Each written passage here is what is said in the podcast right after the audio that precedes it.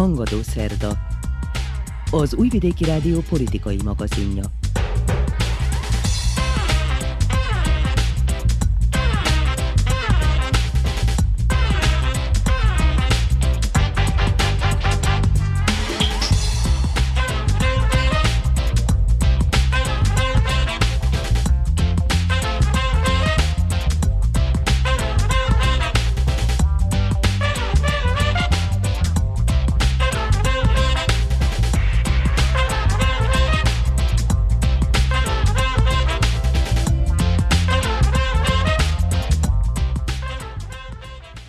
Üdvözlöm hallgatóinkat a mikrofonnál Muci Szántó Márta. Ismeretlenek szétverték a Palics és Békova bejáratánál álló szabadka feliratokat. Alexander Vucic államfő egy nappal korábban, szeptember 1-én, Szabadka város napján, amikor átvette a képviselőtestületi díszülésen a díszpolgári címet, kijelentette, hogy az ő ötlete volt, hogy a Szabadka felirat magyar nemzeti színekben kerüljön ki a város bejáratához. Belgrád és Pristina három éve kötötte meg az úgynevezett Washingtoni Egyezményt, amely a gyakorlatban kevés előrelépést hozott a koszovói kérdés kezelésében, a nyugati hatalmak pedig ismét a felek közötti újabb tárgyalási forduló megszervezésével igyekeznek kezelni a feszültségeket. A szerbiai ellenzék az eddiginél erőteljesebb kampányba kezdett a hetekkel ezelőtt megfogalmazott követeléseik elérése érdekében. Külpolitikai rovatunkban azt elemezzük, hogy a Donald Trump előző amerikai elnök elleni vádemelés miként befolyásolja az ottani politikai folyamatokat. Ezek lesznek a témáink, egy zeneszám után kezdünk. Remény magot hincs a szívemen kinyílt, virágokba rejtelek. Szemedben a tűz, a mindenségbe fűz, félve nézem kertemet. Rózsaszírom húlt, s a talpunk alá bújt, egy füllet vörös gondolat, mi bennem élt, és benned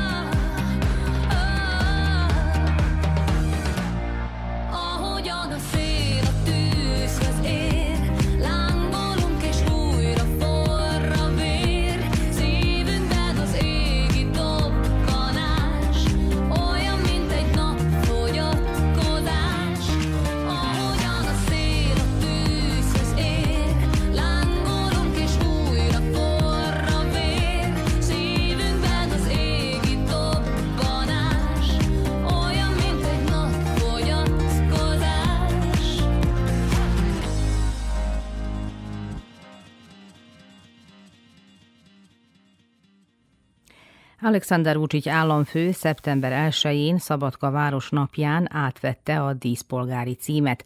Szakáll Laura riportja következik.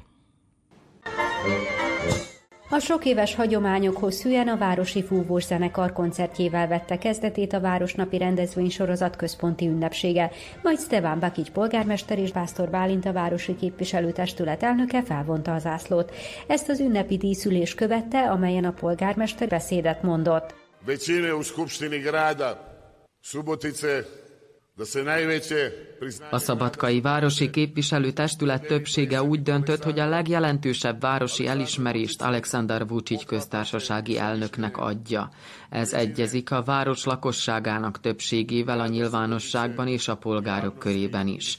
Ez a tisztelet és a figyelem jele, valamint hála a Vucic elnök úr nagy igyekezetéért és a hatalmas hozzájárulásáért Szabadka fejlődése, gyarapodása és az itt élők szebb jövőjéért.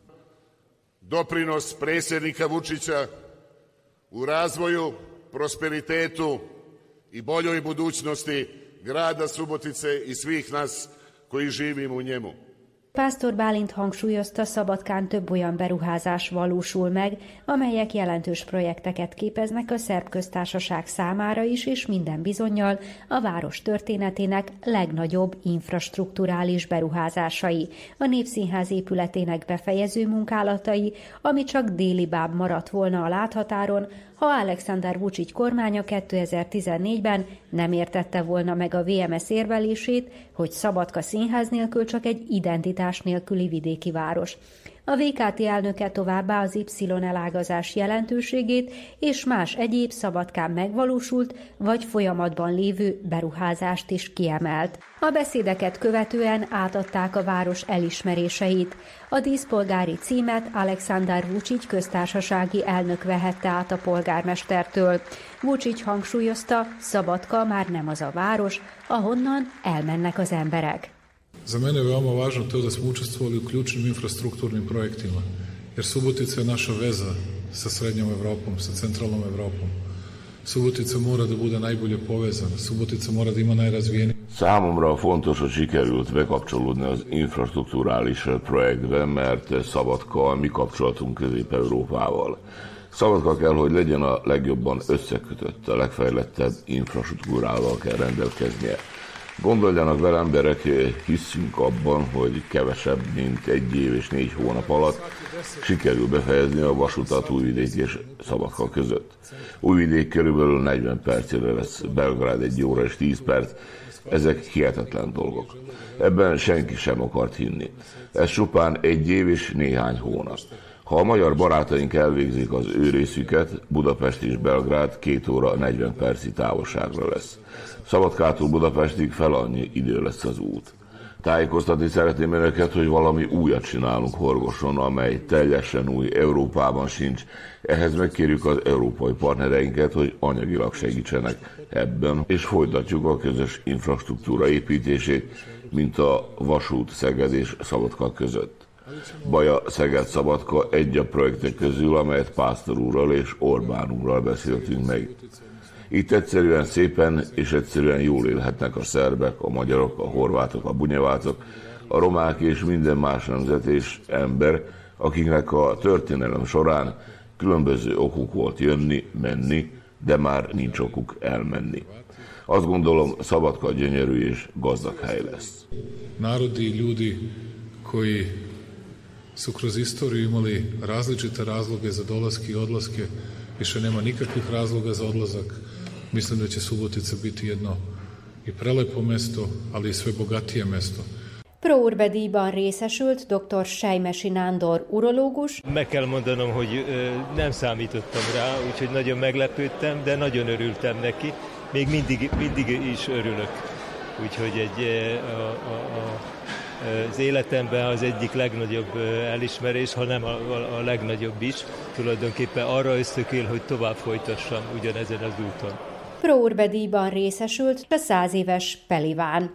Az elismerést Ismail Nezirovics, a cukrászda tulajdonosa vette át Pásztor Bálintól, a Szabadkai Városi Képviselőtestület elnökétől. dobiti nagradu od grada u kome živite radite je najveće priznanje. Díjat kapni a várostól, amelyben élek, dolgozom a legnagyobb elismerés. Erről nem is kell sokat beszélni. Nagyon hálás vagyok, nagy köszönettel tartozom a városnak, elsősorban a Városi Képviselőtestület elnökének, Bálint úrnak, aki előterjesztett a díjra. Hiszem, hogy az elmúlt száz év alatt a mi családunk kiérdemelte ezt a díjat. Nagyon köszönöm. Számomra ez a legszebb pillanat az életben. Hvala im velike. To je e, za, men, za nas e, najlepši trenutak u životu je ovaj koji je upravo potekao. Az Észak-Bácskai körzetben tett látogatása első állomásán Szikicsen a szerb államfő bejelentette. Szeptember 1-ével a pedagógusok 5,5%-os béremeléssel számolhatnak, a nyugdíjasok pedig október 1-től szintén 5,5%-os emelést kapnak. Alexander Vucic a helyi általános iskolában okos táblát adott át a diákoknak, minek során elmondta, hogy hasonló digitális okos taneszközből Szerbia szerte 150-et osztanak szét. Vucic megtekintette a Palicsi Aquaparkban zajló munkálatokat is, amelyek már a végéhez értek, gyakorlatilag a létesítmény műszaki tesztelése zajlik, míg a polgárok a bejelentések szerint a hét végétől igénybe vehetik azt. Zadovoljan sam što smo želeli da podignemo ponudu. Elégedettséggel tölt el, hogy növelni tudtuk Szerbia idegenforgalmi kínálatát, és hogy Szabadkát meg Észak-Szerbiát vonzóbbá tettük Szerbia polgárai, de ugyanúgy a magyarországiak számára is. Általában véve mindenkinek, aki igényes szolgáltatásra vágyik, kellemes kikapcsolódása, meg akik egészségük megóvása érdekében használni fogják majd az itteni szaunákat, törökfürdőket, sóbarlangot. 15 millió eurót fektettünk a létesítménybe, és úgy vélem, hogy ha az adottságokkal okosan élnek, akkor az mindenképpen serkenti a turisták számának növekedését, valamint Szabadka és Palics fejlődését az idegenforgalom területén. Sok mindent megtettünk és elvégeztünk itt Észak-Szerbiában, ezért szeretnék mindenkinek köszönetet mondani, különösen Pásztor Istvánnak, mert az ő energikusságára és az igazgatóasszony határozottságára nagy szükség volt a munkálatok felgyorsításában. Ez a történet nem csak abból áll, hogy mire mennyi pénzt adtunk. Több olyan példa van, hogy biztosítottuk a szükséges eszközöket, a munkálatok pedig sehol sem tartanak. Ha azt gondolják, hogy manapság könnyű egy autót építeni, és hogy ez csak pénzkérdése, akkor tévedésben vannak. Rengeteg probléma jelentkezik menet közben. Így volt ez ezzel a projekttel is.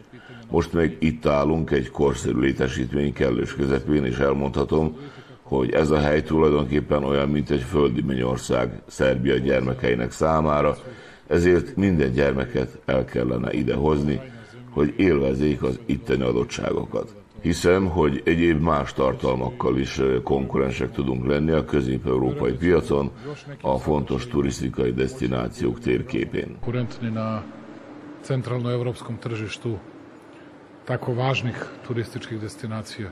Subotica nije isti grad, nije isto lice ovog mesta u odnosu na ono od pre 7-8 godina. Sam sam učestvovao u Szabadka fejlődik, immár nem olyan város, mint 7-8 éve volt. Jó magam és a csapatom hét komoly vállalat érkezését irányította Szabadkára. Az úthálózat fejlesztése és a vasút külön történetek. Tudják-e, hogy mennyit jelent majd számunkra Belgrád újvidék Szabadka vasút képítése, amelynek jövő végig el kell készülnie, amennyiben sikerült megsürgetni az említett szakaszon dolgozó kínaiakat. Tudják-e, hogy ez mennyit jelent majd az ideérkező turisták számára, és hogy mennyivel elérhetőbbé válik nekünk Budapest? Znate li koliko će turista dolazi ovde? Iz Beograda iz Novog Sada. Neću da pričam koliko nam znači veze sa Budimpeštom. A Palicsi Aquapark átadását eddig többször elnapolták már különféle okok miatt, elsődlegesen 1,1 milliárd dinárra tervezték, a projekt értéke végül elérte az 1,6 milliárd dinárt.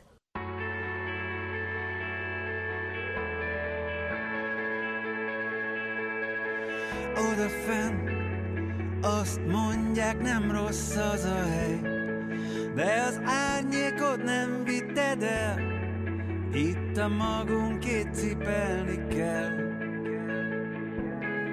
Oda fent a bárányfelhők foltosak Neked elhittünk oly sokat, hogy mi is lehetünk fontosak.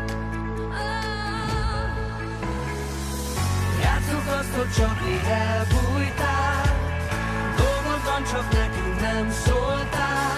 Keresed azt, amit az éjszaka elkapott.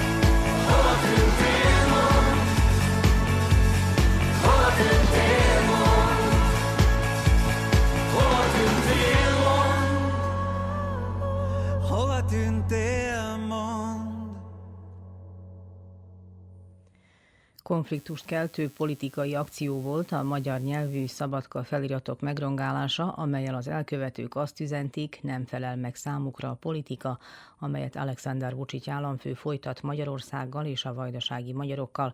Erről beszélt a Szabadkai Magyar Rádióban Pásztor István. A Vajdasági Magyar Szövetség elnöke úgy véli, hogy bár Vucicnak üzentek a rongálással, az eset mindenkinek fáj, legkőbb, legfőbbképpen pedig a magyaroknak. A szabadka feliratokat június végén helyezték ki, és bő két hónapig állhattak. Ismeretlen tettesek szombatról vasárnap viradó éjjel teljesen szétverték. Zora Évát hallják. A súlyosan megrongált világító táblákat az illetékesek eltávolították. A helyszínre látogatott Tomislav Momirovic bel- és külkereskedelmi miniszter, aki elmondta, az eset teljes mértékben elfogadhatatlan. Ovo je nešto što je potpuno neprihvatljivo, Ez egyáltalán nem elfogadható és nem tolerálható. Biztos vagyok benne, hogy minden szabadkai és szerbiai polgár túl fogja magát ezen tenni, és olyan lesz, mintha meg sem történt volna. Itt Szerbia polgárairól van szó, a szerbekről és a magyarokról egyaránt, ahogy a közös jövőnkről is. Az elmúlt években rengeteget dolgozunk a nemzeti kisebbségek inklúzióján, és ilyen esetek nem vehetnek árnyékot a kormány igyekezetére, amikor a polgárok egységéről van szó az egész ország területén. Szabadka polgármestere szerint az ilyen eseteket egyesek mindig politikai pontszerzésre próbálják használni. To je čin gde počinioci pokušavaju Ez egy tett, amelyel a tettesek megpróbálják elrontani a szerb-magyar kapcsolatokat. Ezért kérném a polgárokat, hogy ne üljenek fel ennek a provokációnak. Ugyanakkor szeretném elmondani, hogy július 27-én itt a Békovai körforgalomnál szintén vandalizmus történt, amikor is a cirilbetűs feliratot rongálták meg. Mi törvényesen mindent megtettünk a tettesek felderítése érdekében, viszont én, mint felelős ember, aki ezt a város vezeti, megtettem mindent annak érdekében is, hogy annak az esetnek ne legyen negatív konnotációja, és egyesek ne használhassák fel ezt az esetet arra, hogy nyugtalanságot szítsanak. Ugyanis Szabadka több nemzetiségű város, és az ilyen eseteket valaki mindig politikai pontgyűjtésre szeretné használni. Szabadka polgármestere szerint a tettesek ugyanazok lehetnek, akik júliusban a Céria betűs feliratban tettek kárt a Békovai körforgalomnál. Az esettel kapcsolatban Pásztor István a VMS elnöke Facebook bejegyzésben reagált. Véleménye szerint a vandalizmusnak véget kell vetni, bárki részéről jön is az. Pásztor Bálint, a Szabadkai Városi Képviselőtestület elnöke ugyancsak Facebook bejegyzésben reagált az esetre, amelyben követeli az elkövetők kézrekerítését és megbüntetését. A vajdasági magyarok demokratikus közössége is a legerélyesebben elítéli az esetet, és azt kéri a város vezetőségétől, hogy tegyenek meg mindent a felirat azonnali helyreállításáért.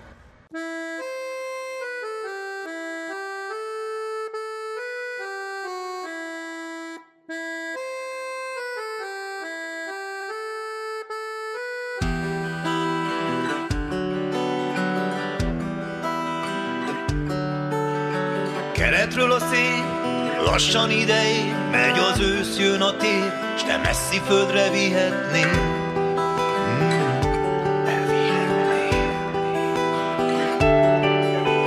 Régen jártam én az erdő közepén, ahol csillagos az ég, szeretném, azt szeretni.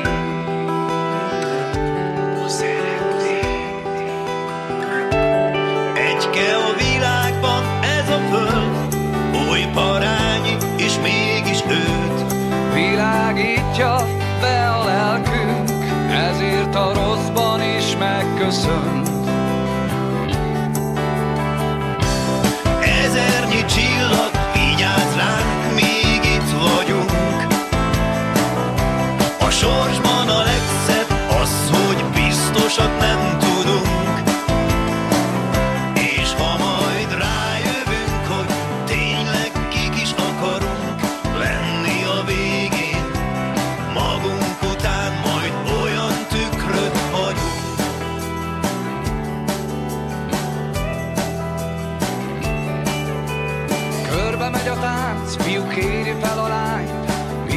Virágos a rég, és boldog akinek ezer év.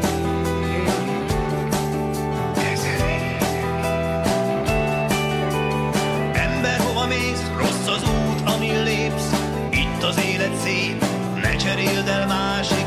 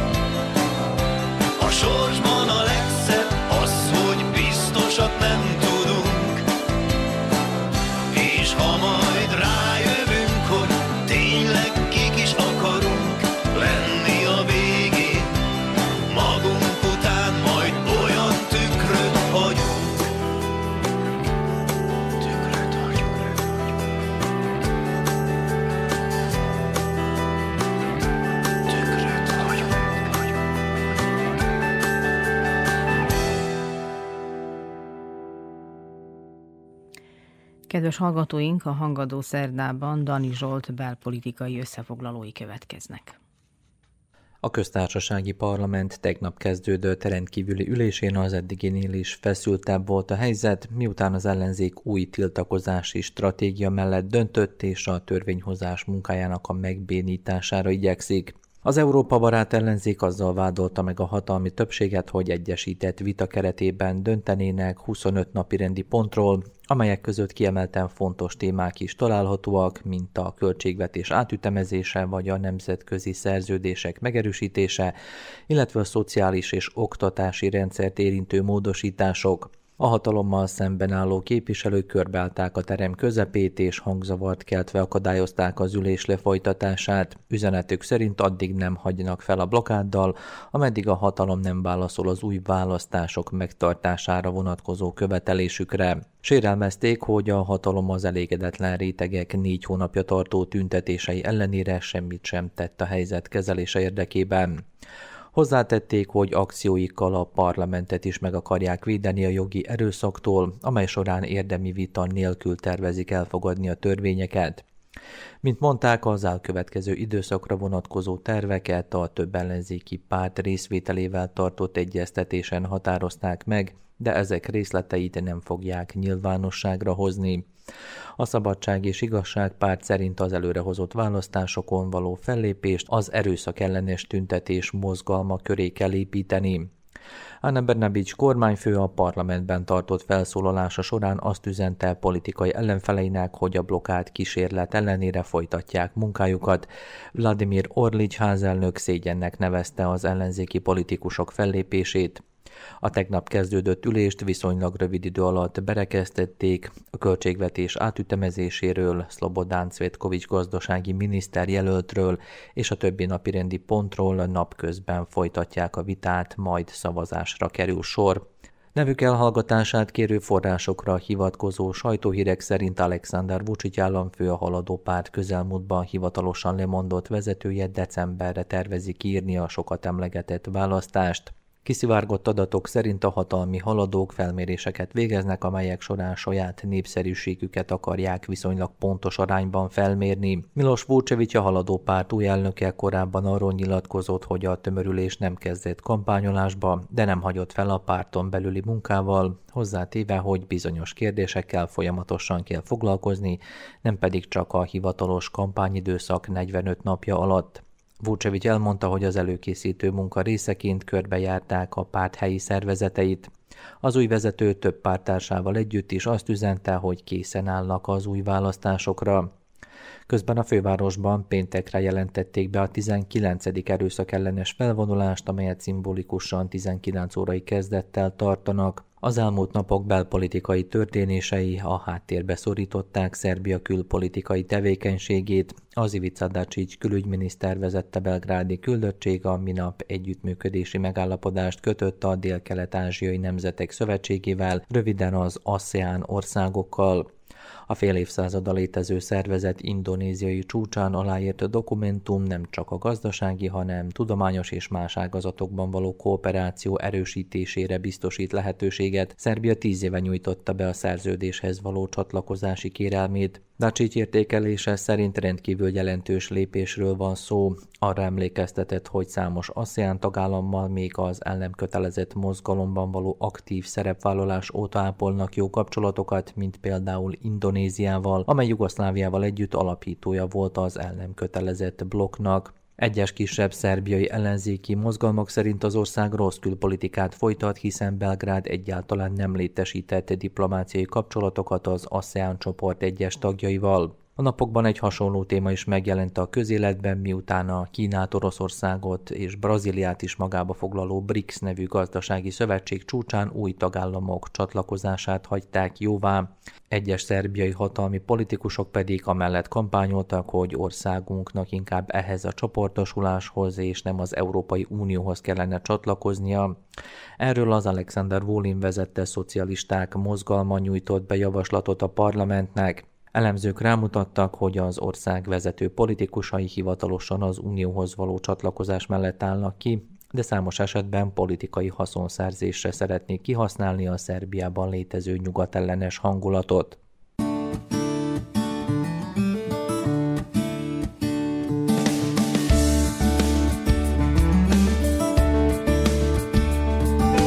Kérdeztem az álmodót, megszólítva szépen, a korsó meddig jár, ó, még. Kérdeztem az ébredőt, hajnaltájt a téren, a korsó meddig jár, ó, meddig még. Ha nem lehet már eltitkolni, akkor lesz elég, s az igaz mondó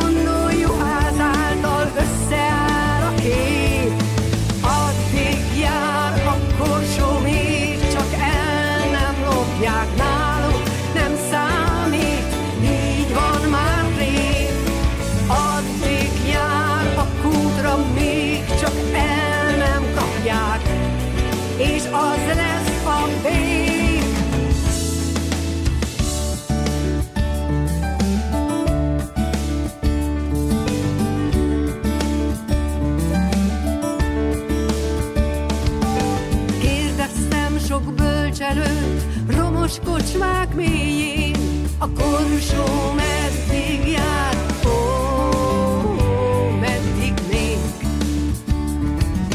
Kérdeztem sok szenvedőt, vándorútnak szélén, a korsó meddig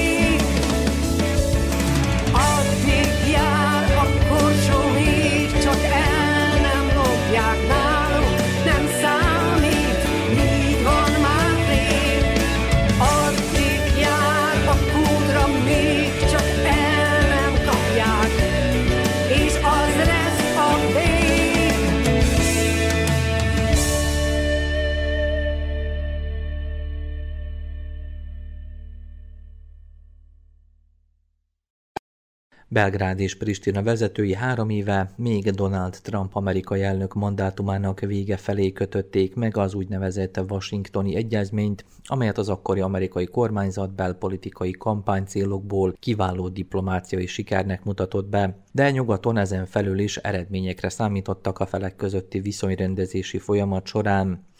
A közvélemény azóta gyakorlatilag megfeledkezett az Alexander Vucic államfő és Abdullah Hoti, akkori koszovói miniszterelnök által a Fehérházban aláírt dokumentumról.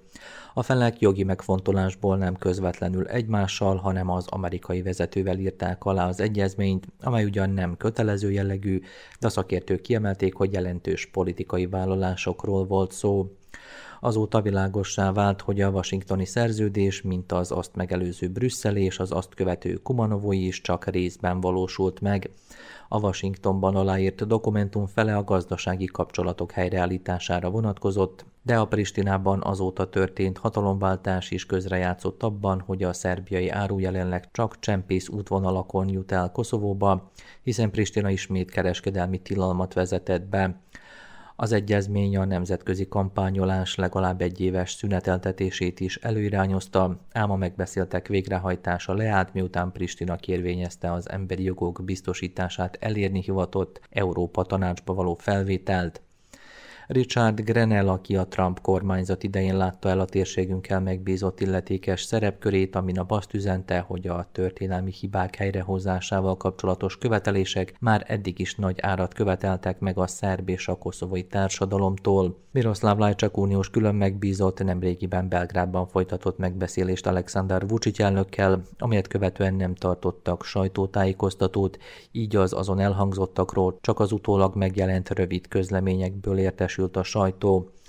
Lajcsák bejelentése szerint Belgrád és Pristina képviselői szeptember folyamán ülnek ismét asztalhoz Brüsszelben. A diplomata feszültségek csökkentéséről és az Észak-Koszovóban várható új választásokról cserélt véleményt.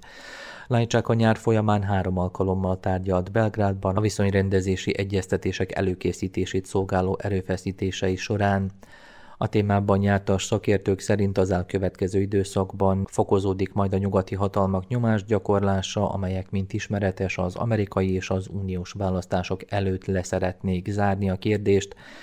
Kiemelték, hogy amennyiben erre nem kerül sor, az több szempontból is bizonytalanságot hoz, mert új tisztségviselőket nevezhetnek ki, továbbá a Belgrád és Pristina közötti tárgyalások várhatóan csak 2025-ben folytatódhatnának, addig pedig folyamatosan nőne az esélye egy újabb erőszakos összecsapásnak Koszovóban. Anna Bernabic miniszterelnök állítása szerint az Egyesült Államok és az Európai Unió is tisztában van azzal, hogy a kurti kormány nem hajlandó betartani a korábban megbeszélteket. Arra emlékeztetett, hogy a német külön megbízott is elismerte, hogy az észak-koszovói szerb közösség rendkívül nehéz körülmények közepette él. Vucic elnök rámutatott, hogy a lajcsákkal való megbeszélésen számos ötlet merült fel a helyzet kezelése érdekében, de kevés valós megoldást fogalmaztak meg, mert Pristinát nem érdeklik a megoldások. Az államfő a médiának azt állította, hogy a kurti kormány azoknak a kiemelt szerepet betöltő szerbeknek a letartóztatását tervezi, akik szükség esetén képesek lennének megvédeni a nemzettársaik által többségében lakott településeket egy kilakoltatástól. Mint ismeretes, Szerbia is képviseltette magát a dél-kelet-ázsiai országok csúcsán, ahol az indonéziai kormány képviselőivel való tárgyaláson elhangzott, hogy a dzsakartai kormány a nemzetközi partnerek nyomása ellenére sem ismeri el Koszovót függetlenül független államként. Albin Kurti koszovai vezető közben Michael Davenporttal az EBS ottani missziójának vezetőjével tekintette át a szerb többségű községekben várható előrehozott választás részleteit,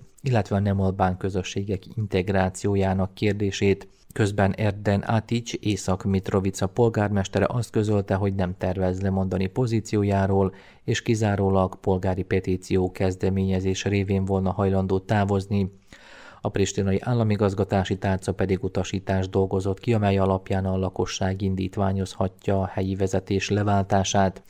Ez szerint a menesztésről szóló voksoláshoz a községben élő szavazók 20%-ának az aláírására van szükség. A polgármestert és a többi helyi illetékest abban az esetben váltják le az erről szóló szavazáson, ha az urnák elé járulók 50%-a plusz egy polgár támogatja azt. A napokban is több olyan esetről érkezett beszámoló, melyek ismét válsághelyzetet robbanthatnak ki Koszovóban. A pristinai rendőrség egy szerb lakosságú faluban nagyobb mennyiségű fegyvert foglalt le, azt állítva, hogy azt szerb bűnöző csoportok csempészték oda.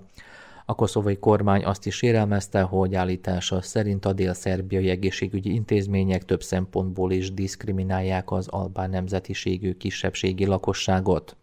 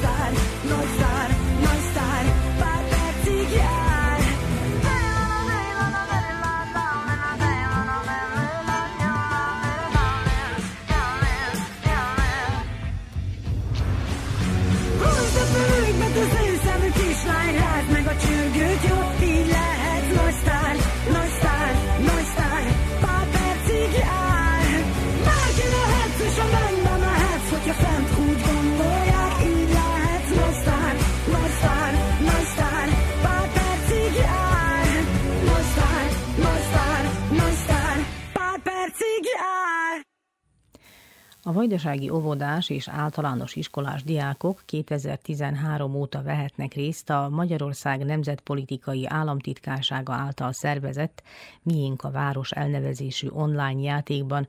A játék nyertesei csodasarok ajándékcsomagokban részesülnek, amit csütörtökön a Temerini Kóka Imre általános iskolában adtak át. Varga Dénes riportja. Idén 37 oktatási intézmény kapott összesen 41 csodasarkot. Egy részét tavasszal Csantavéren már átadták, Temerinben 14 iskola és óvoda kapott 19 ajándékcsomagot, amely készségfejlesztő játékokat tartalmaz. Fremond Árpád, a Magyar Nemzeti Tanács elnöke mondott köszöntőt. Egy idézettel kezdeném a köszöntésemet, mégpedig Mérő Lászlótól. A verseny igazi vesztese nem az, akit legyőztek, hanem az, aki ki sem jutott a pályára. Mit szeretnék ezzel mondani? Szeretnék mindenkinek gratulálni, hiszen mindenki, aki fáradtságot vett, hogy részt vegyen ebben a játékban, az már valamilyen formában nyertes, de azok, akik pedig jól teljesítettek, azok pedig itt vannak ma velünk. Vajdaságban, ahogy már hallhattuk, itt a délvidéken mindig népszerű volt ez a játék, az elmúlt tíz évben különösen, és azt kell, hogy mondjam, hogy összesen 37 olyan intézmény van ebben az évben, aki nyert, és mintegy 41 csomag került kiosztásra. Itt a mai nap 14 intézmény képviselteti magát.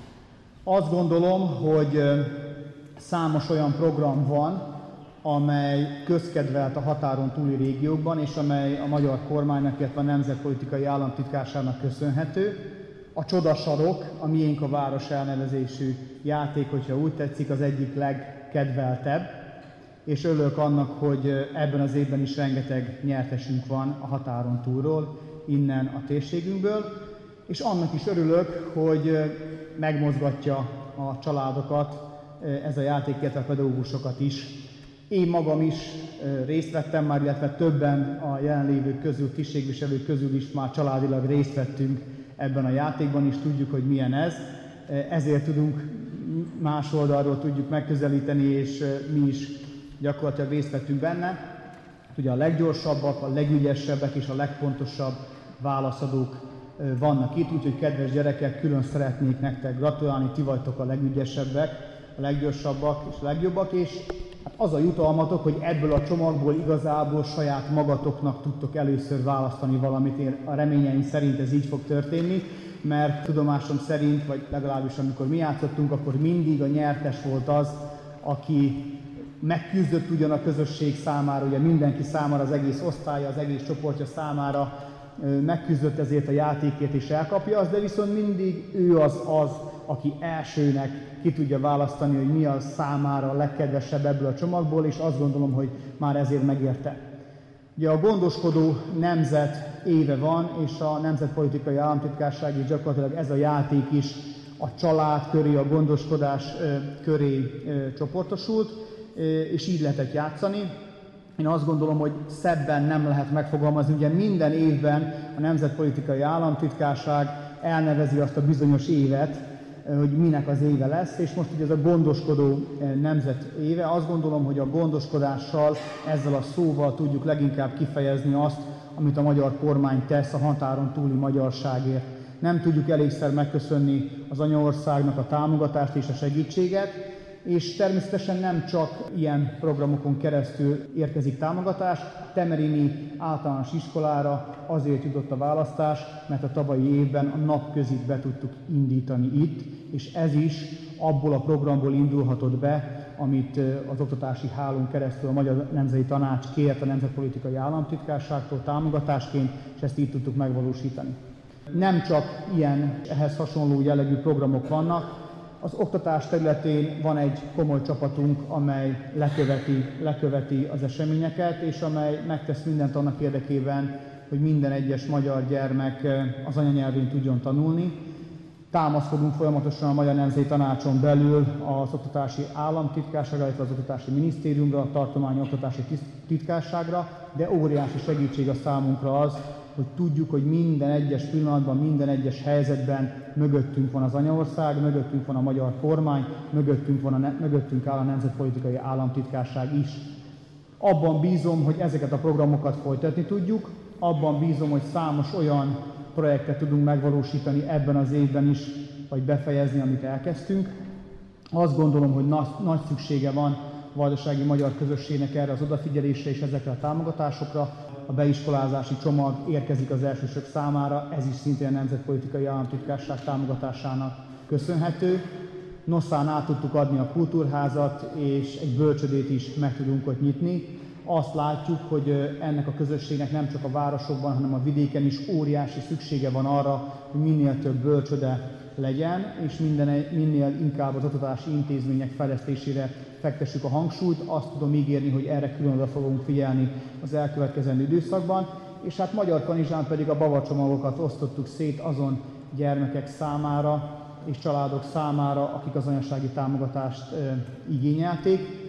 De szeretném felhívni mindenkinek a figyelmét, hogy ö, akik ö, babacsomagot szeretnének, csak keressék bátran a Magyar Nemzeti Tanácsot, és mindenkihez megpróbálunk eljutatni azon gyermekek számára egy-egy figyelmességet, csomagot, akik 2020 és 2023 között születtek. És szeretném még egyszer megköszönni a pedagógusoknak is, a gyermekeknek is, a családoknak is, hogy játszottak, hogy részt vettek ebben a programban, ezáltal is erősítve az egész közösségünket, példaértékű, amit tesznek, és további sok sikert kívánok mindenkinek, a gyermekeknek pedig jó iskola kezdést. A Temerini Kókai Imre általános iskola diákjai minden évben részt vesznek a játékban, és az idén harmadik alkalommal nyertek csodasarkot. Az iskola telepi tagozatának Francia Kata nyerte meg a csodasarkot. Sok érdekes feladat volt. Volt olyan feladat, hogy le kellett rajzolni, mi leszel, ha nagy leszel. Volt olyan, hogy a Petőfi Sándornak az egyik verséből ö, két állat szereplőt le kellett rajzolni. Kellett farsangi maszkot készíteni, babot ültetni. A résztvevők nem maguknak, hanem az oktatási intézménynek nyerik meg a 100 ezer forint értékű csomagot. Sziveri Béla, a Temerini iskola igazgatója. Amikor az iskolánk megnyeri, akkor egy közös helyen tároljuk ezeket a játékokat, és bárki hozzáférhet. Tehát nem csak az a gyerek vagy gyerekek, akik megnyerték, nem csak az az osztály, hanem bárki. Ez általában a könyvtárban szokott lenni ezek a játékok, és akik előszeretettel használják. Tehát kinek mikor meg annyi játékot egyszerre nem használ egy sem, úgyhogy be lehet osztani, úgyhogy nagyon nagy hasznát veszik ezeknek a játékok, és használják is őket. A iskolánk szinte minden évben részt vesz, amióta már eh, működik ez a, ez a játék.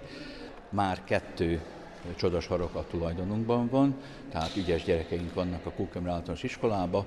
2017-ben, meg 2019-ben nyert iskolánk, vagyis a iskola gyerekei az iskola számára, közösség számára csomagot, és most az idén, tehát 2023-ban szintén egy gyerekünk nyerte ezt a nagyon hasznos, szép ajándékcsomagot.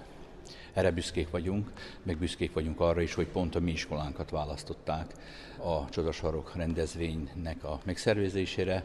Örömmel vállaltuk, és örülünk, hogy ilyen sok szép, ügyes gyerek itt volt. Iskolánkban már egy jó ideje igény mutatkozott a napközi megnyitására. A minisztériumtól beszereztük a megfelelő engedélyeket, és a Magyar Nem Tanácsnak köszönhetően a teljes fölszerelést, ami körülbelül olyan félmillió dinár értékben ők finanszírozták, úgyhogy a gyerekeink a, tehát teljesen új napközibe járnak, tehát fölszerelve mindennel, játékokkal, tévével, laptoppal, mindennel, úgyhogy hát nagyon élvezik, és az idén még többen jelentkeztek, tehát most per pillanat, ha jól tudom, akkor 28-an igényelték, elsős másodikosok a napközit. Úgyhogy egy nagyon szép napközivel büszkélkedtünk.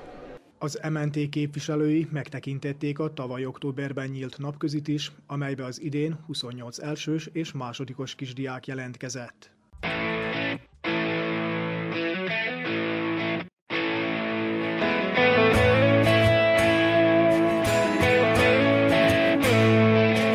Én emlékszem még milyen vidáman focisztál hajdanál. A gyermekkori pajtásaiddal az iskola udvarán, és büszkén mondtad mindenkinek, ha egyszer felnövök, Én bajnok leszek a bajnokok között.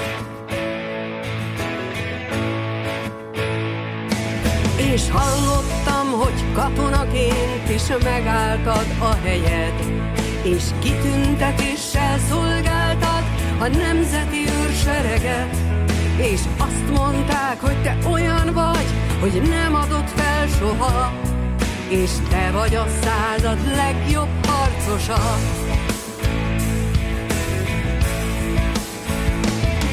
Hát mi lett belőled, mi lett belőled, mi történt veled? Hogy szégyenkezni kell miattad mindenkinek. Az interneten azt írják a babonás emberek, hogy eladtad az ördögnek a lelkedet.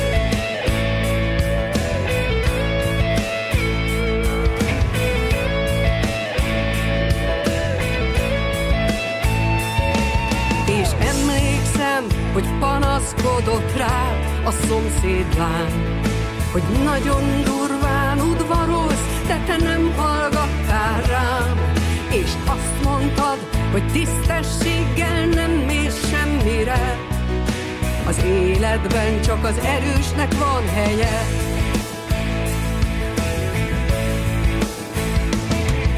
Mi lett belőled, mi lett belőled, mi történt veled? Hogy szégyenkezni kell miattad mindenkinek. Az interneten azt írják a babonás emberek, hogy eladtad az ördögnek a lelkedet.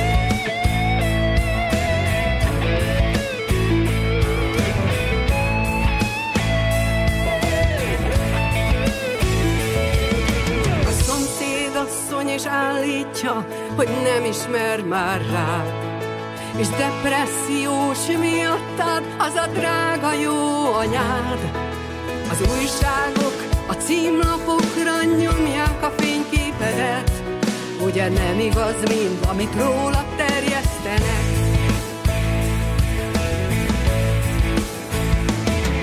Hát mi lett belőled, mi lett belőled, mi történt veled, hogy szégyenkezni kell miattad mindenkinek.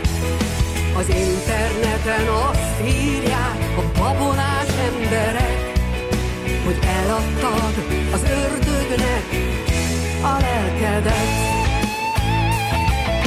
Mi belőled, nézz a tükörbe, hát ha még sikerül, mert nem lesz annak jó vége, ki a korpa közé kerül.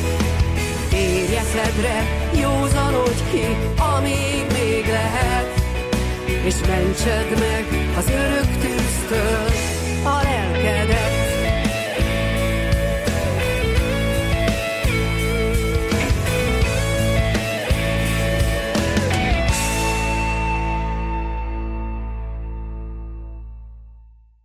Kedves hallgatóink, Önök az Újvidéki Rádió Hangadó Szerda című műsorát hallgatják, én Muci Szántó Márta vagyok.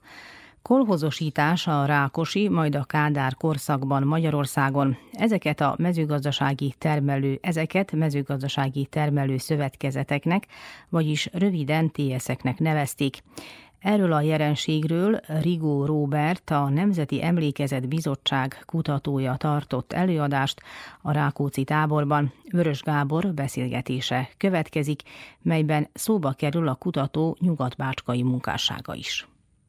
Érdekfeszítő előadást tartott dr. Rigó Robert, a Nemzeti Emlékezet Bizottságának tudományos főmunkatársa a Rákóczi táborban, melynek címe a kolhozosítás vagy TSS-ítés magyar kifejezéssel élve ezt adta elő a hallgatóságnak.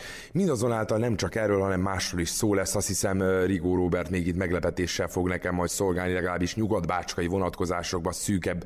Azzal köszönteném a tudományos főmunkatársulat, hogy röviden összefoglalva ez a kolhozosítás, amellett, hogy biztosan árt ártott, volt-e valami hozadéka a magyar mezőgazdaságnak? Üdvözletem!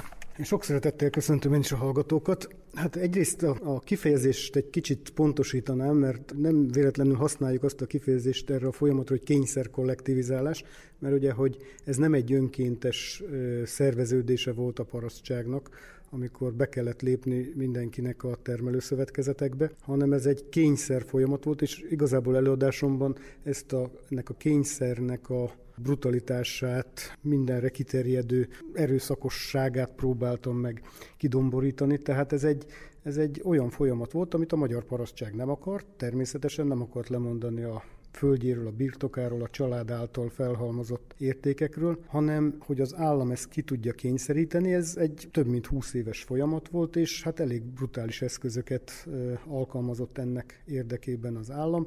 Nyilván minél gazdagabb volt valaki, meg minél nyakasabb volt, annál kevésbé akart ebben részt venni, és hát annál keményebb eszközöket alkalmaztak vele szembe a helyi hatalmi képviselők, agitátorok. Tény és való, és egyébként ugye ennek eredményeit is részben vizslattuk. Én úgy éreztem, hogy az arra a kérdésre adott válasz az volt, hogy igen, végül is ez a TSS-ítés, ez végül is ugye a 70-es, 80-as évekre a rendszerváltás előtt a magyar mezőgazdaságot termelési átlagban valóban talán kicsit versenyképessé tette, de lényegében ez is egy bizonyos szempontból pazarló gazdálkodás volt, és hát a természeti erőforrásokat kizsákmányolta, ugyanakkor a nemzetközi piacon pedig hát nyilván ezek a tényezők nem számítottak. Válasszuk ketté ezt a kérdést. Az egyik az az, hogy, hogyha összehasonlítjuk, hogy a magyar mezőgazdaságnak a termelő képessége az mondjuk a horti korszakhoz képest hogyan változott, akkor azért azt tudjuk elmondani, hogy a horti korszakban is a magyar mezőgazdaság az bizony nagyon exportképes volt. A gabonán túl, meg a húson túl, aminek a német piacok azok évszázadokon keresztül Németország irányába szállítottuk ezeket a terményeket, már ugye a lábon elhajtott marhákat a török időszakban is például.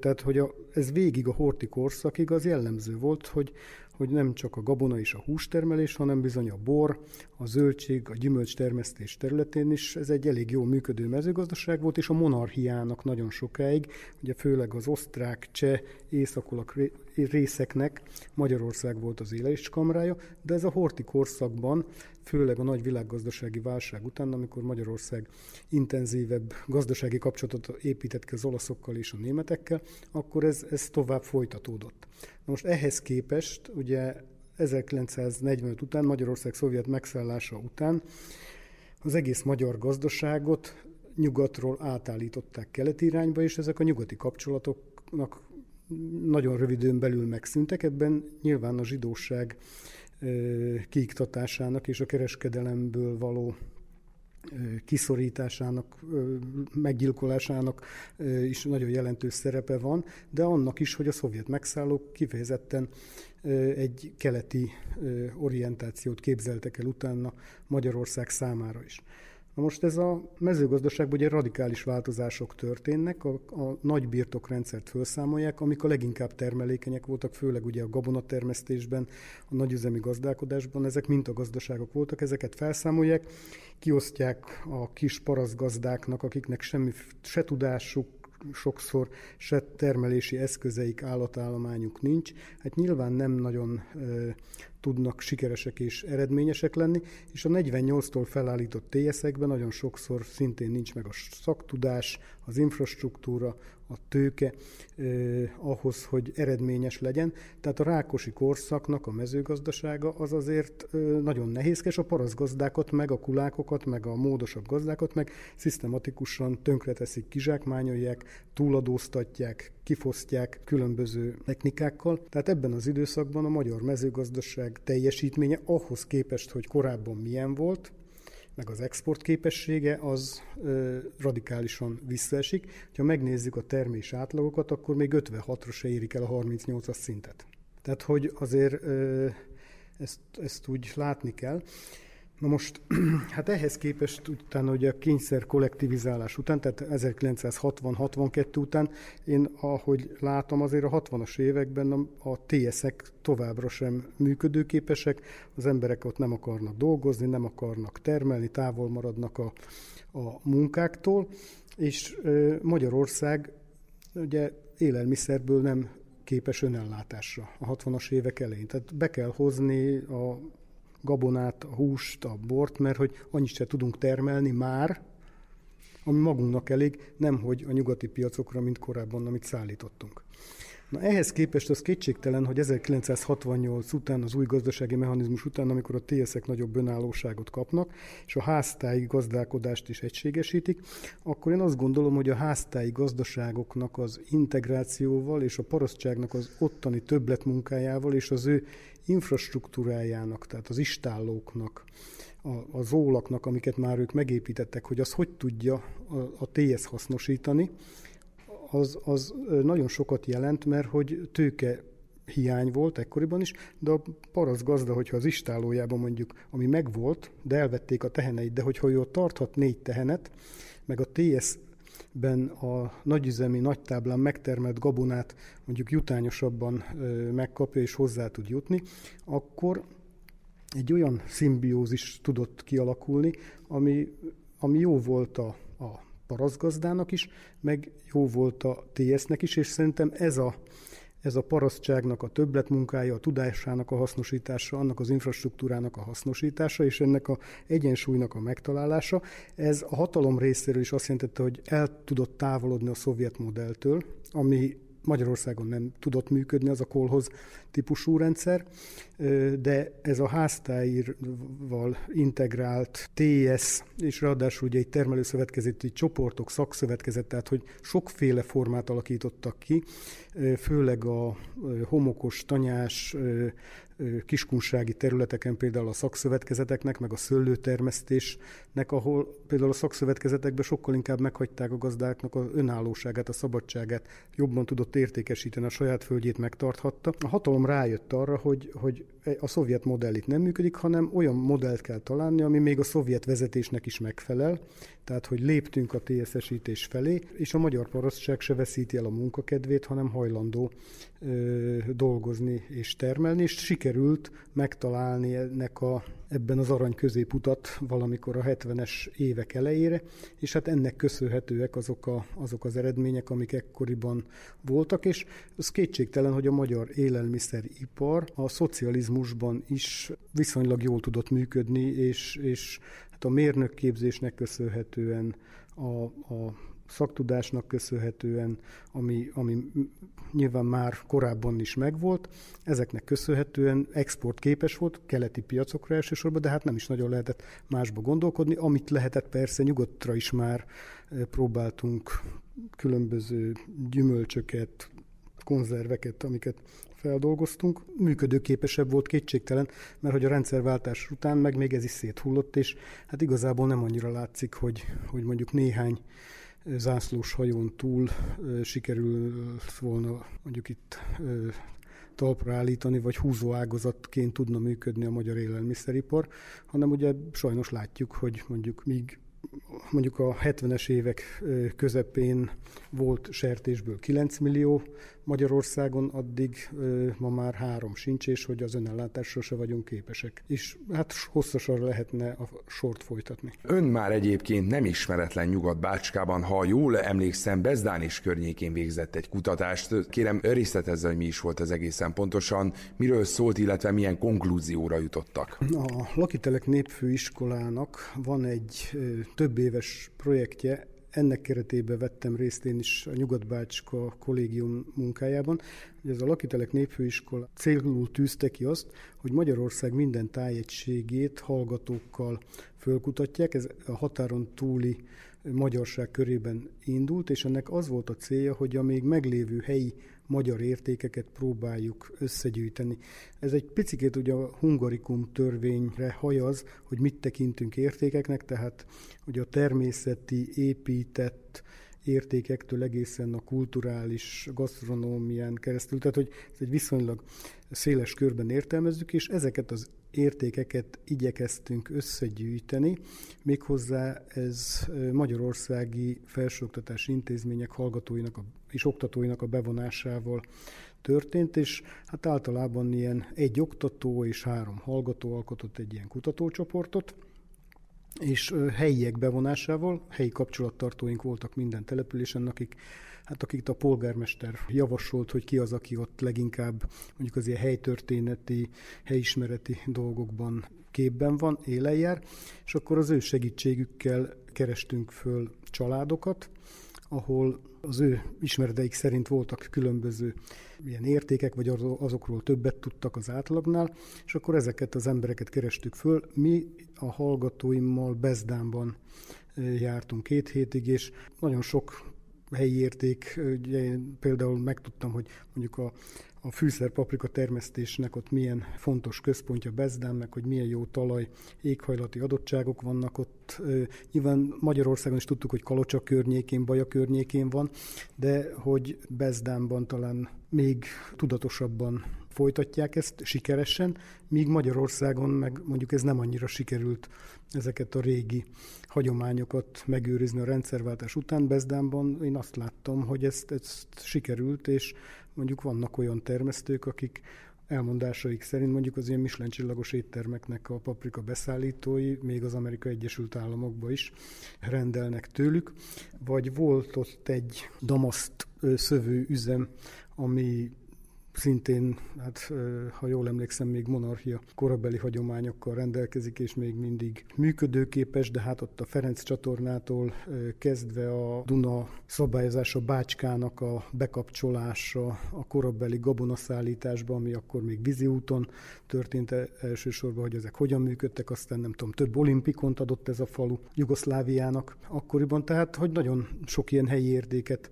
tudtunk meg, és ezeket kötetben publikáltuk, tehát van is egy ilyen Nyugodt Bácska című érték gyűjtemény, amiben hát nem mi Bezdánt jártuk be, de hát volt legalább 15 csapat, tehát a Nyugat Bácska szinte minden magyar lakta településére eljutottunk, és hát a helyi oktatástól kezdve a gazdálkodás, a, a magyarokhoz kapcsolódó értékeket, azokat igyekeztünk amik még per pillanat léteznek, azokat legalábbis összegyűjteni és rögzíteni.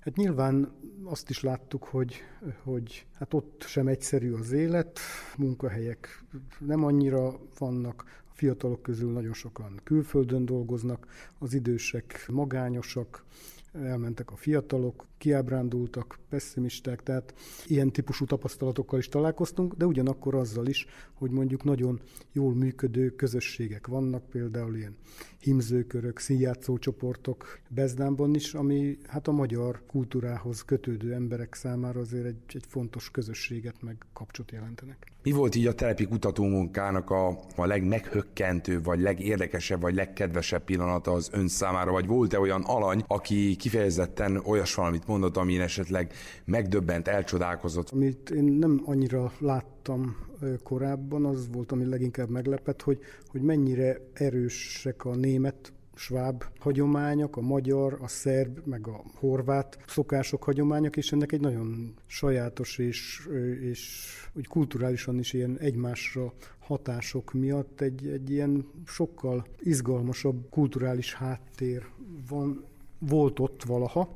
Ennek még a hagyományai mindig többé-kevésbé megvannak, de az, az szerintem nagyon fontos, hogy, hogy ugye ez a, hogyha többféle kultúra él egymás mellett, akkor annak, annak milyen sok előnye lehet, és hogy ennek ne a hátrányait emeljük ki, meg hogy a saját kultúránkat próbáljuk mondjuk a legmagasabb szintűnek gondolni a többiekével szemben, hanem inkább azt kell látni, hogy ezek milyen szépen tudnak egymásra kölcsönösen hatni, és hogy ezáltal mindegyik gazdagabb lesz. Ha módja nyílna rá, esetleg folytatná ezen a nyugat vagy akár távolabbi területeken is hasonló jellegű kutatást? A Nemzeti Emlékezet Bizottsága az egy törvény hozta létre, ahol én dolgozom, és ezt a, ez a törvény ez kifejezetten ugye a magyar vonatkozás ügyekkel, természetesen ebbe a határon túli magyar ügyek is beleférnek, de ugye ez elsősorban az 1945 és 1990 közötti időszak.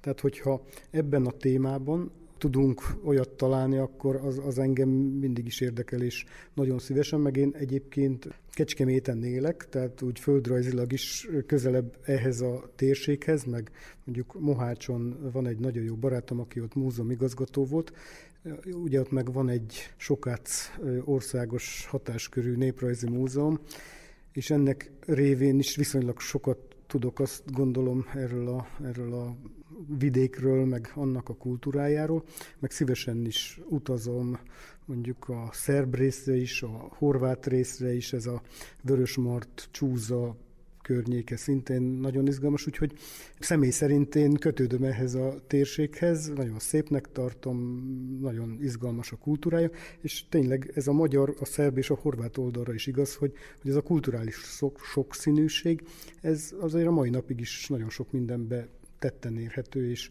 és megvan, és hát ezt próbáljuk megőrizni, amennyire csak lehet. Rigó Robertnek, a Nemzeti Emlékezet Bizottságának tudományos főmunkatársának megköszönöm, hogy megosztotta velünk az eddigi tapasztalatait, és kívánom egyébként, hogy még hasonló jó eredményeket, illetve emlékeket szerezzen nálunk.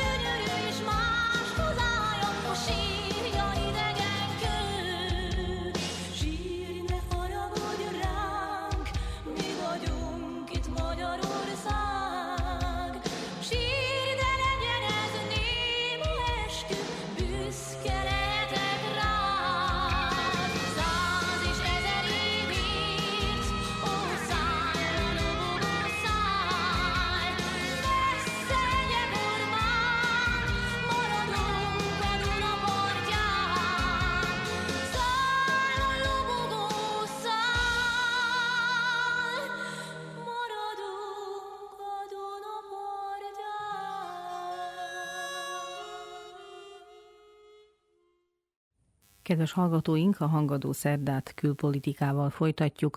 22 év börtönre ítélték a 2021. január 6-i washingtoni zavargások egyik irányítójának tartott Enrique Tariót tegnap az amerikai fővárosban, a Proud Boys radikális szervezet korábbi első számú vezetőjére kimondott ítélet a legsúlyosabb a kapitólium ostromával végződő események miatt. Külpolitikai rovatunkban azt elemezzük, hogy a Donald Trump előző amerikai elnök elleni vádemelés miként befolyásolja az ottani politikai folyamatokat. Márton Attila újságírót Dani Zsolt kérdezte.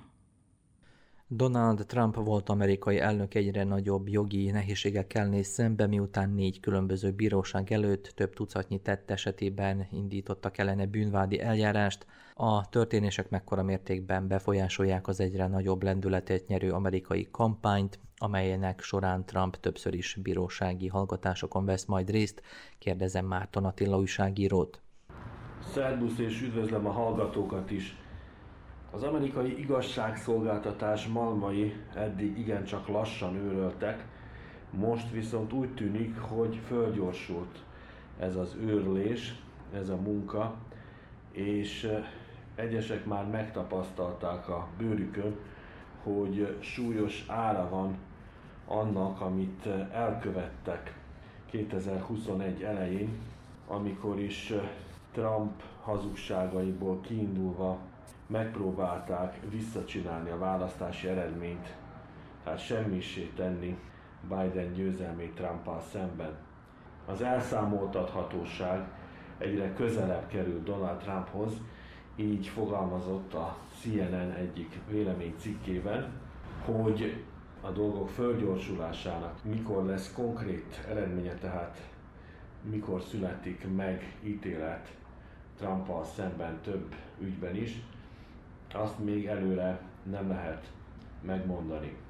A múlt héten csütörtökön a szélsőjobboldali Proud Boys, tehát büszke fiúk csoport két tagja kapott hosszú büntetést, annak ellenére, hogy a bírótól kegyelmet kértek, ugyanis lázító összeesküvés miatt ítélték el őket a kongresszus elleni támadás miatt, amelyet 2021. január 6-án csoportosan követtek el. Timothy Kelly bíró az egyik vádlottnak azt mondta, hogy annyira érzékeny az alkotmányos pillanat természete, amelyben akkor voltunk, hogy jelentős büntetést érdemel.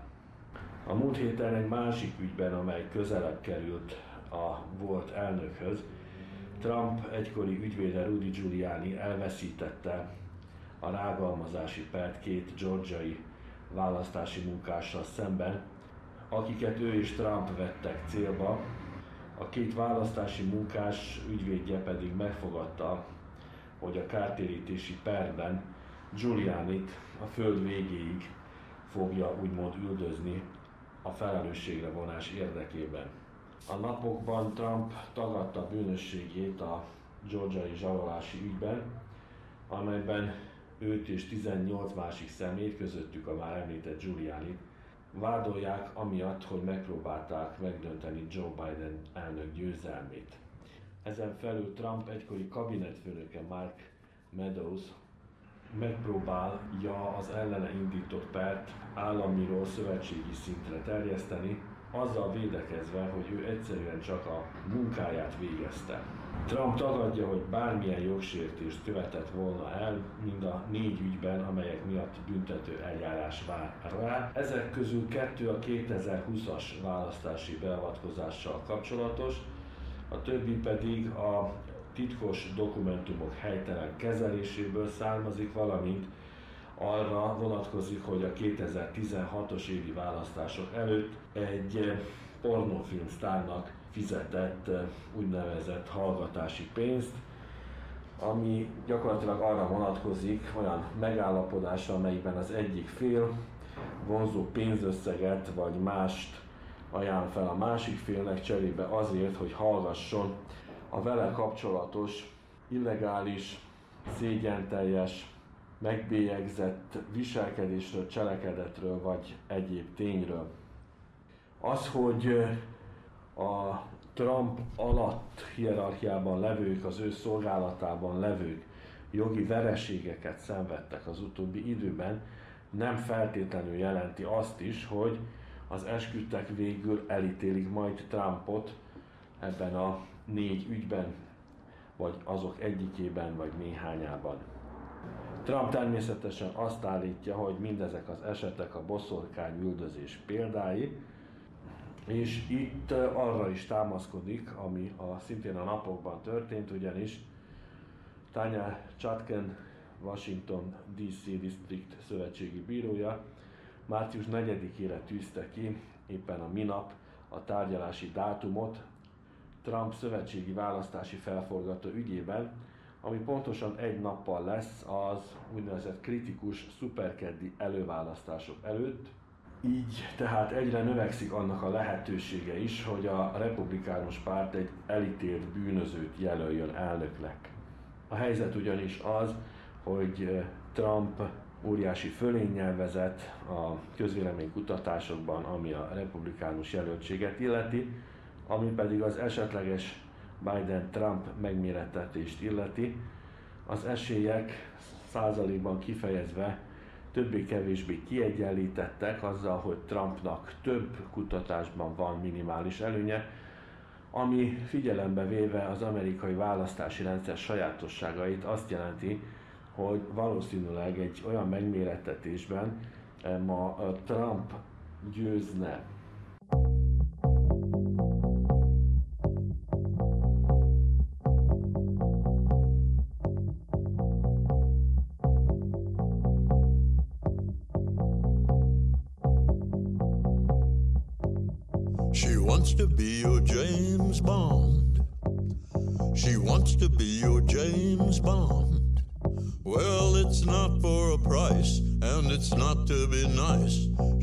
To be your James Bond. She wants to be your James Bond. She wants to be your James Bond. She might stand in your way, but still she'll save the day. She wants to be your James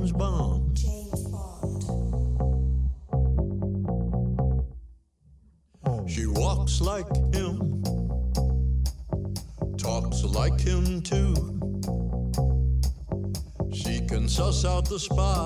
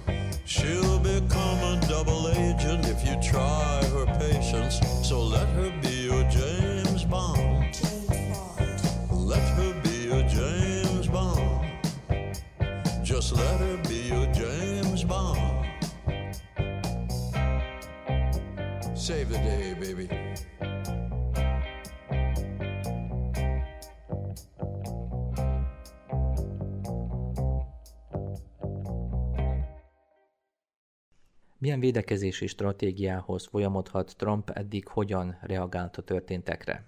Trump úgy igyekszik beállítani a dolgokat, hogy ő az igazi áldozat, nem pedig az amerikai szavazók, akiknek az akaratát és a döntését többekkel együtt megpróbálta megmásítani, illetve eltörölni. Egyébként neki szélső jobboldali populistaként az a szokása, hogy megtámad minden olyan szervezetet, amely igyekszik ellenőrizni a hatalmát, korlátozni a hatalmát, vagy szembeszállni a valóság által a közvetített úgynevezett alternatív változatával. Így lehet szépen megfogalmazni, vagy átfogalmazni a magyar hazugság szót. És ilyen értelemben mindenkit igyekszik besározni, aki nem a sző szája íze szerint cselekszik, ideértve a médiumokat, tehát a médiát, a politikai intézményeket és a szövetségi nyomozóirodát, az FBI-t is. Ennek a sárdobálódásnak általában az a következménye, hogy ezekre az intézményekre akarva akaratlanul folt esik, elsősorban Trump támogatói szemében az igazságszolgáltatási rendszer mostani erőfeszítései, ahogy utaltam is rá, politikai következményekkel is járhatnak, természetesen, ez nem meglepő, tekintettel az ügy politikai jellegére. Trumpot ugyanis lehetséges szankciók fenyegethetik, ideértve a börtönbüntetést is, ha elítélik. Ahogy mondtam, tehát egyre növekszik annak a lehetősége, hogy a republikánus párt egy elítélt bűnözőt jelöljön elnöknek, ami történelmi szempontból precedens, mint ahogy az is precedens, hogy Trumpot előállították a napokban, tehát ilyen még nem történt meg, hogy valakiről fényképet készítsenek őrizetbevétele után, aki elnök vagy volt elnök. Korábban megtörtént még a 19. században, hogy elnököt előállítottak, de közlekedési szabályok úgymond megsértése miatt, amiért nem is készült róla semmiféle fénykép.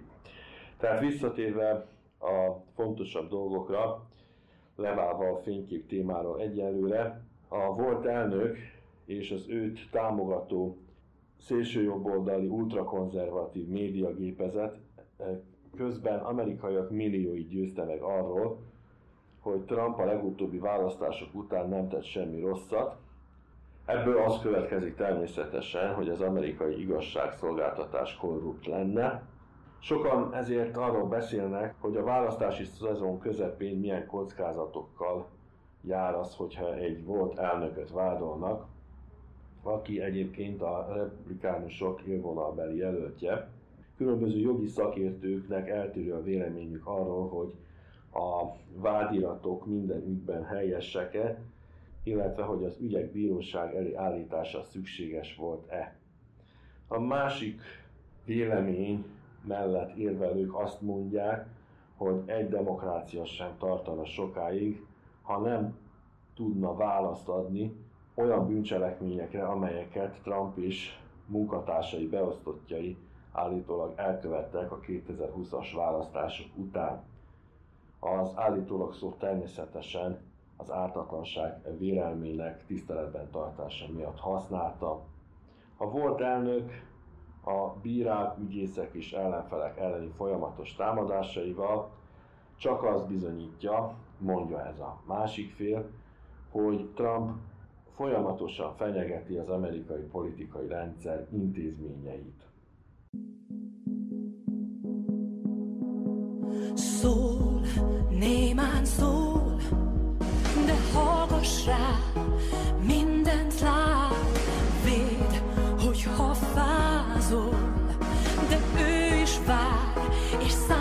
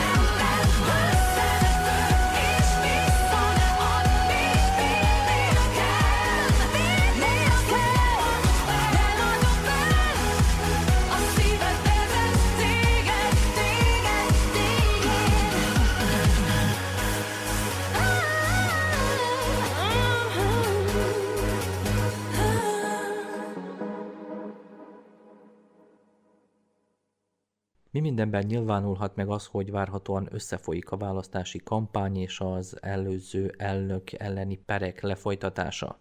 A tárgyalásnak a szuperked előtti ütemezésére tehát hevesen reagált Trump csapata, mondván, hogy beleavatkoztak.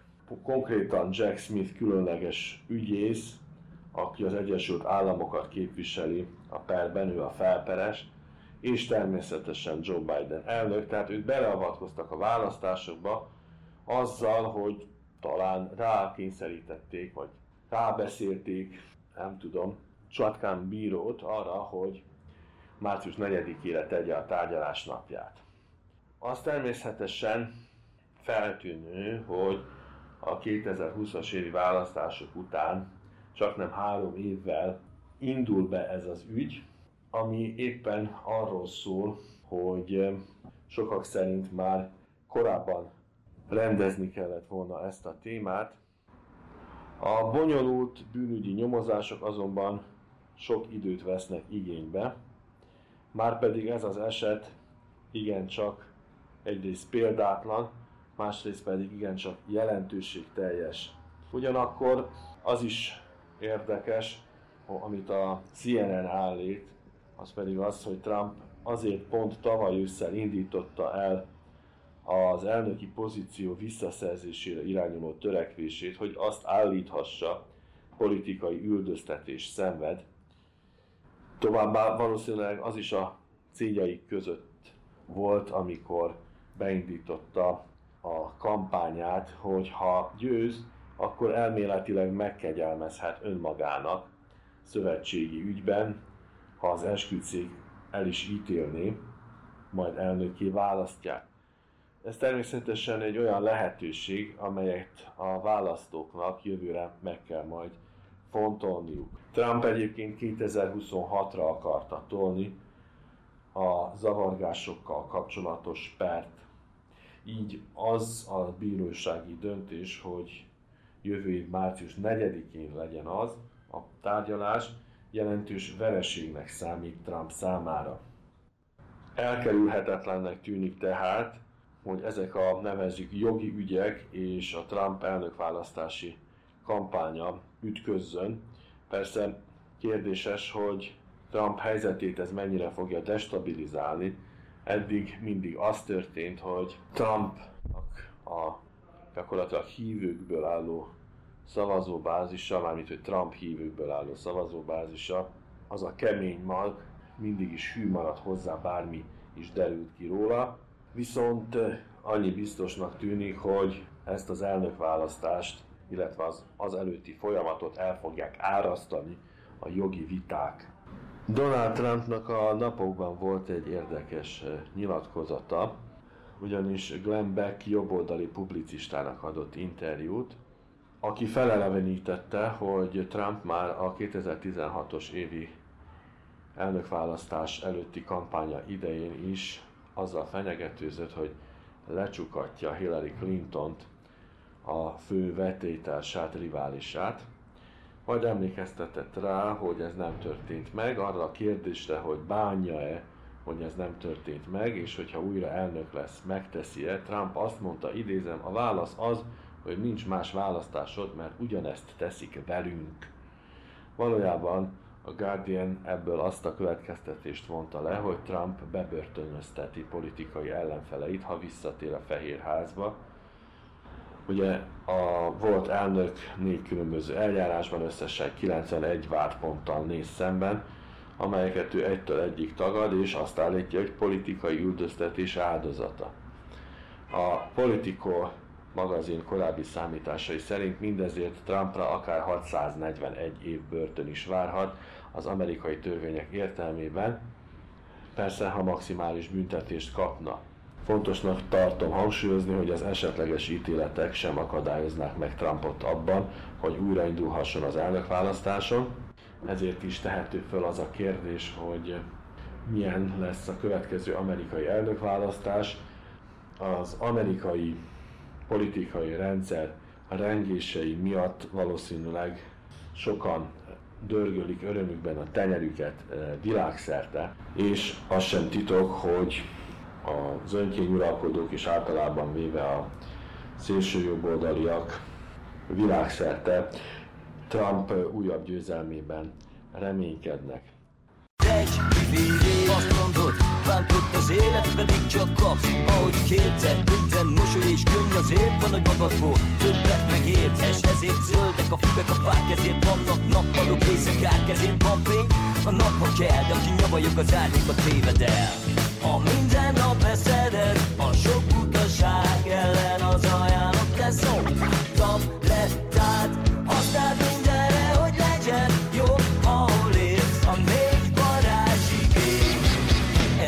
Ezek a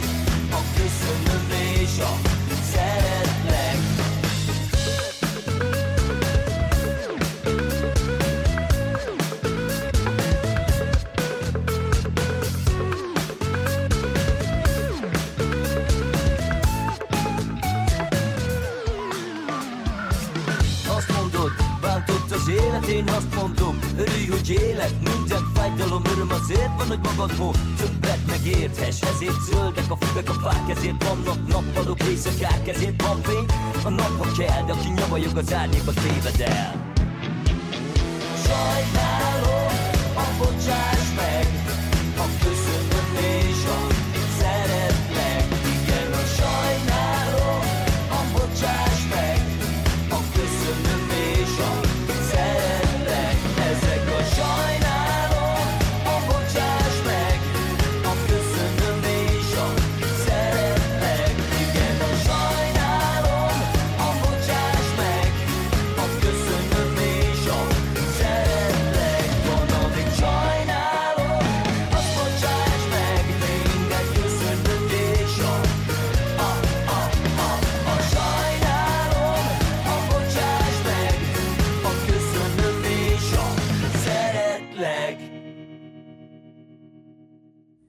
Kedves hallgatóink, Önök az Újvidéki Rádió Hangadó Szerda című műsorát hallgatják, én Muci Szántó Márta vagyok. Külpolitikai rovatunk befejező része következik. Azt elemezzük, hogy a Donald Trump előző amerikai elnök elleni vádemelés miként befolyásolja az ottani politikai folyamatokat. Márton Attila újságírót Dani Zsolt kérdezte. Donald Trump stábja a nehéznek mondható helyzet ellenére marketing szakértőkkel próbál előnyt kovácsolni a hátrányból, mekkora sikerrel járhat ez a taktika? Trump egyébként a letartóztatásából is óriási üzletet csinált, természetesen szándékosan, jeges tekintettel és kényszeredett vicsorral fényképezkedett, őrizetbe vették, ugye óvadék ellenében szabadon engedték, és ezt a képet trikókon, poharakon, bögréken és egyéb figurákon is megvásárolhatják. A hívei vagy egyébként az ellenfelei vagy az ellenségei is. A georgiai letartóztatásról van szó, és utána a Georgia állam egyik bírósága közölte ezt a bírósági fotót. Több tucatnyi bűncselekmény vágyával vették őrizetbe, mindegyike ahhoz kapcsolódik, hogy a 2020-as évi választások eredményét próbálta megváltoztatni. Közben például úgy, hogy állítólag arra utasította a választás lebonyolításáért felelős georgiai főhivatalnokot, aki republikánus volt, Brad Raffenspergert, hogy találjon elég szavazatot arra, hogy a javára, Trump javára billenjen a választás ebben az államban, amely nagyon fontos volt, lévén, hogy billenő állam, és óriási jelentőségűek voltak azok az elektori szavazatok, amelyeket Georgia adott. Tehát pohár alátétek, trikók, kávésbögrék, míg a család egyik tagja, fiatalabb Donald Trump is trikókat és posztereket dobott piacra, de a Trump elleni táborban is nagy a népszerűsége ezeknek a fotóknak. Ők ezt a letartóztatás bizonyítékának tartják, így a Lincoln Project, amelyet republikánusok alapítottak, olyan republikánusok, akik Trumpot de az amerikai eszmék ellenségének tartják. Tehát ez a volt elnök ellen kampányoló csoport például 55 dollárért ad hat olyan, nevezzük pálinkás poharat, amelyre a fotó mellett a fő A, fő O vagy FAFO rövidítést nyomtatták, ami rövidítés némileg szebben mondva magyarul nagyjából azt jelenti, hogy csak te szórakozz, itt a szórakoz helyett a hírhet F betűs szót kell érteni, az angol F betűs szót, tehát csak te szórakozz, aztán majd meglátod. Nem is tagadja a Trump kampány egyik tanácsadója, hogy csapata arra összpontosít, hogy a vádemeléseket pozitívumra fordítsa, és ahogy mondta is, igyekeznek ahol csak lehet limonádét csinálni a citromokból. Közben Rudy Giuliani, akit említettem, nem ennyire vidám, ő még inkább a citromokat látja, nem a limonádét, ugyanis piacra dobta New Yorki otthonát, Giuliani, aki korábban New York polgármestere is volt. Ugye Trump szövetségese és ügyvédje 6,5 millió dollárért hirdeti a lakást, legalábbis a New York Times írása szerint, mivel hogy szüksége lesz a pénzre, ugyanis ügyvédje Adam Katz szerint Giuliani csőd közelben van, mert a 2020-as évi választásokkal kapcsolatos visszaélések miatt rengeteg jogi költsége keletkezett. Egyrészt a zsarolás és összeesküvés miatt indult georgiai vádeljárásban őt is bűnügyi nyilvántartásba vették, akár csak Trumpot, és Giuliani 150 ezer dolláros óvadék ellenében bocsátották szabadlábra, de hatalmas összegeket emészt fel a jogi képviselete az ellene ezzel kapcsolatban indult egyéb bűnügyi és fegyelmi eljárások polgári peres ügyekben, például hitelrontás miatt pereli őt a szavazóképeket gyártó vállalat, a Smartmatic is. Ez utóbbi ügy tárgyalásán mondta az ügyvédje, hogy Giuliani alig tudja fizetni a költségeit, például halogatja egy 57 ezer dolláros telefonszámla rendezését is. A New York Times emlékeztet arra, hogy Giuliani Trumptól várja, hogy segítsen rajta anyagilag, és emiatt ő és a fia is többször járt Trumpnál, aki beleegyezett, hogy két ilyen célú adománygyűjtésben közreműködik.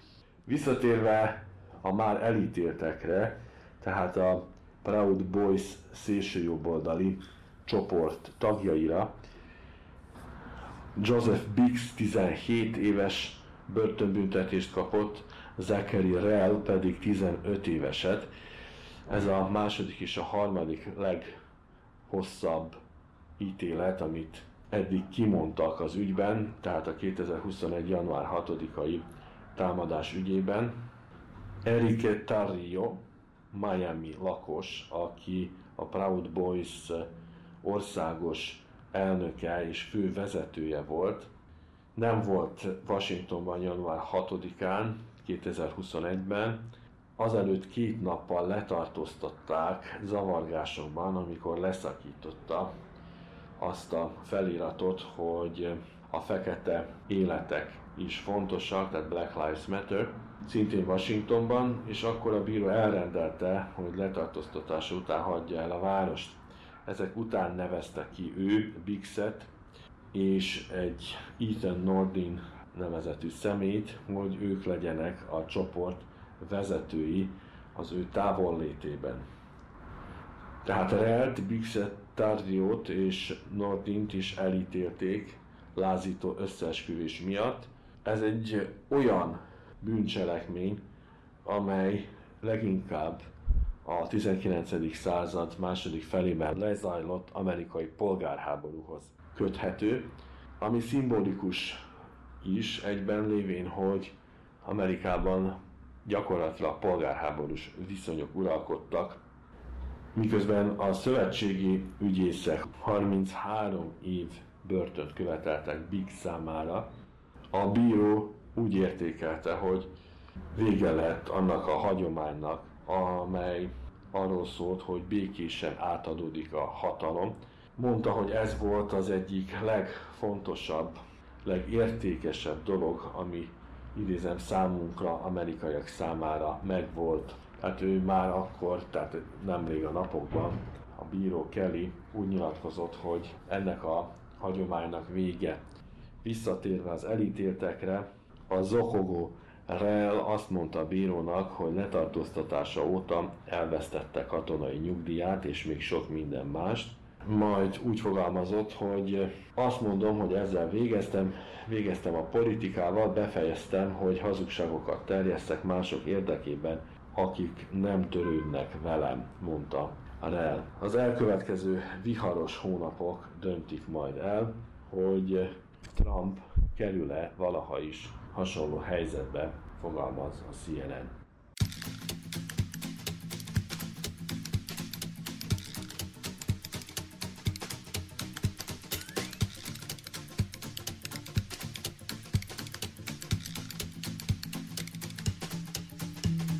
Féktelen erő, na indulj el aludni